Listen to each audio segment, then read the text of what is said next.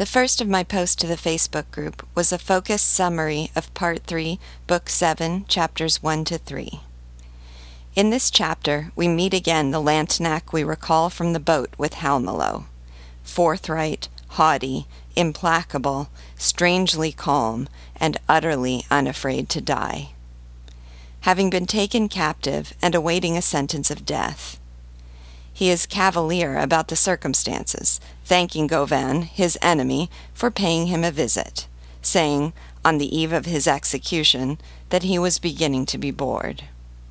He is boastful of his own virtue, declaring himself a strange specimen, one who believes in God, tradition, the family, faithfulness, loyalty, duty, virtue, and justice.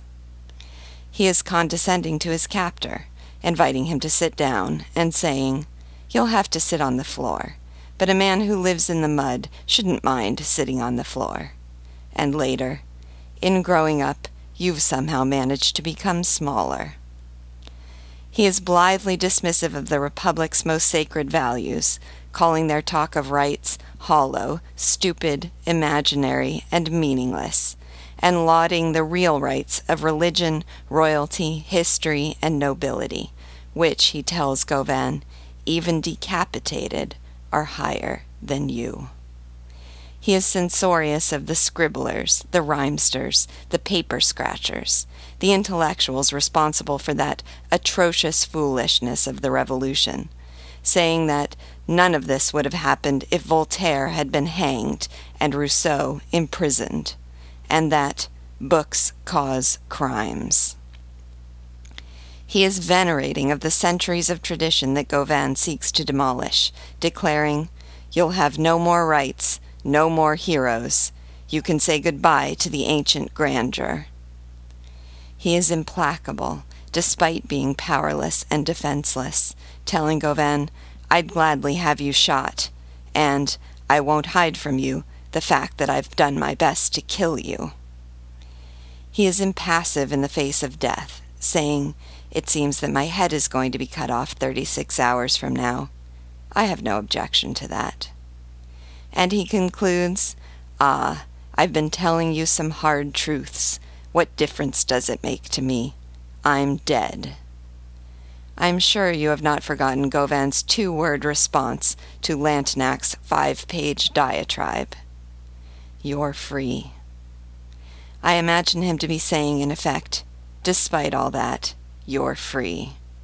One good deed, seen from too close, hid 100 criminal acts from him." The ensuing scene plays out painfully. We know what Cimourdain is about to face, but he doesn't.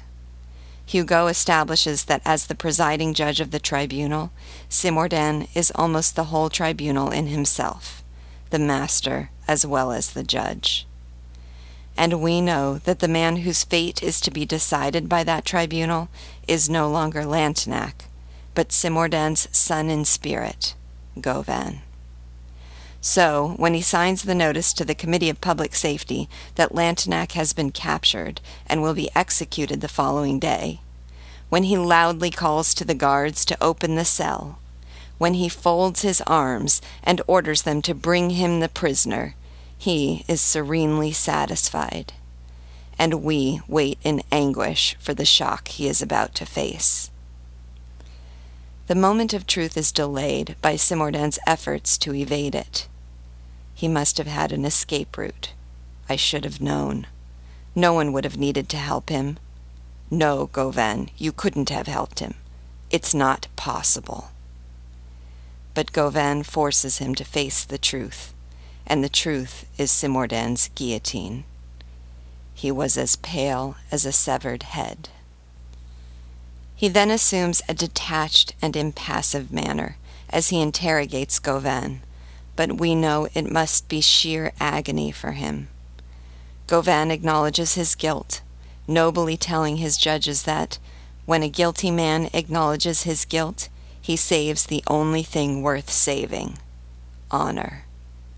He asks them to convict him and requests the death sentence, saying it is just and necessary. The decision is left to the three men of the tribunal. First, Guéchamp, the dispassionate man of law, the one who stares at the order on the poster and avoids the eyes of the men, the sword of justice with no heart. He votes for death. Then Radoub, Gauvain's disciple of clemency, the compassionate soldier, the man who adopted the three children and then asked for the favor of risking his life to save them. He votes that Gauvain be made a general, that Gauvain be made head of the Republic, that he be allowed to die in Gauvain's place. He votes for acquittal. And finally, it is Cimourdain's turn. This time, his face is beyond the paleness of a severed head. It is the color of earth, as he votes for death. Sergeant Radoub faints, and had I been standing up when I read this, I might have too.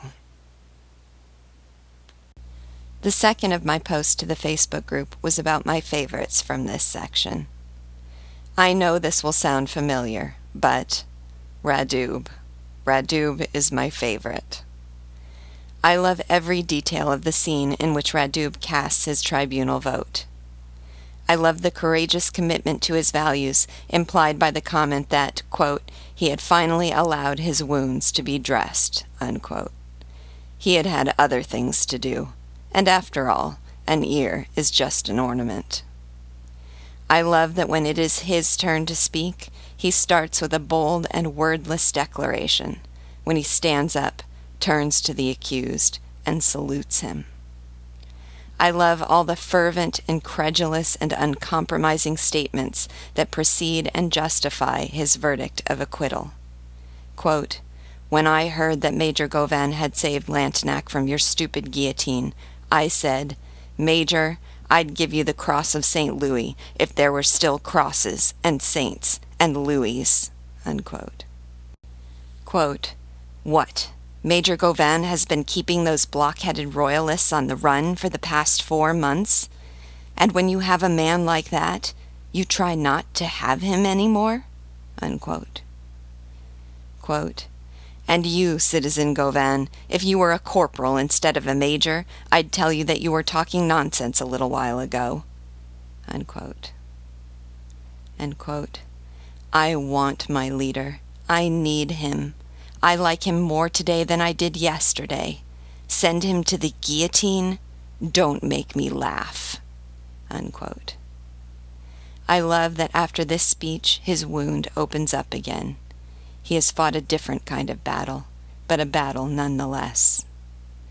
I love his refusal to accept the terms of the question put to him. Instead of declaring a simple verdict of guilty or innocent, declaring that Gauvain be made head of the Republic. I love that this brawny soldier, with his athletic agility, his bristling mustache, his indefatigable courage, and his superhuman strength of body and character, hears the final verdict and faints. I told you I fell in love with him. Can you blame me? The last of my posts to the Facebook group were reflections on the Read With Me experiment.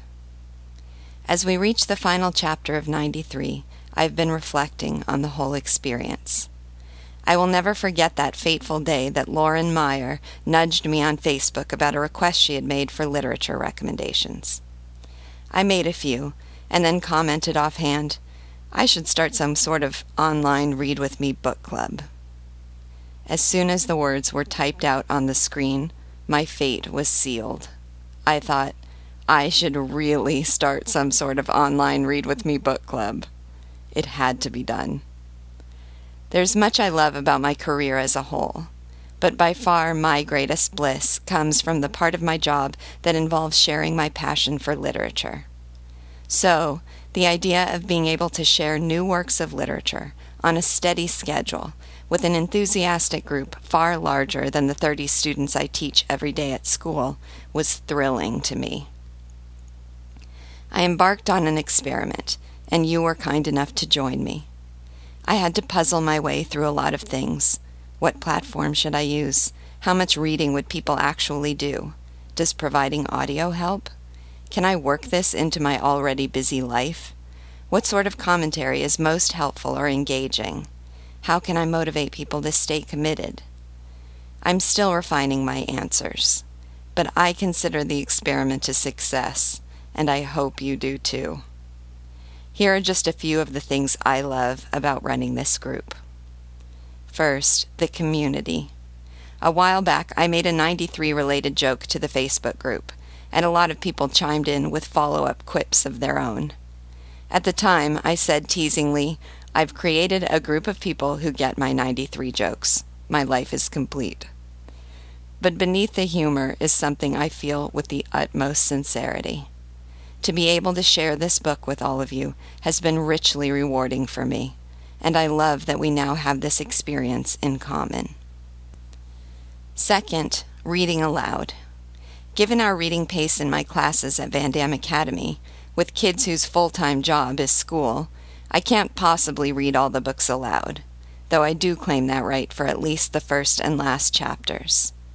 I love reading to people, and I have especially loved creating the readings for this group.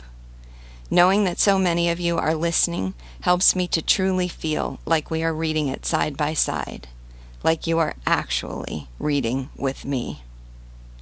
Third, your questions and comments. The discussion on the Facebook group has been of the highest caliber. Everyone has been thoughtful, genuine, respectful of each other, and such a pleasure to interact with. I've benefited from fascinating translation notes, insightful commentary, productive questions, and warm gratitude from our incredible community of members. Some of you have said you're too intimidated to join the conversation. I wish you wouldn't be. I really want to hear your voice. Fourth, the tribute to Hugo. I have long considered it a travesty that in this country Hugo is not more widely read. As Paul Blair mentioned in one of his comments, quote, "When Victor Hugo died, 40,000 people spent the night on Paris streets hoping to view his casket as it moved from the Arc de Triomphe to the Pantheon, the resting place of France's national heroes," unquote. Yet I meet few adults who have read even one of Hugo's novels, and certainly not 93. I have enjoyed the opportunity to shout Hugo's name from the rooftops, and to get 600 people to listen. There is so much more, and I will find the time to write about it. But meanwhile, the essence of my reflection is this.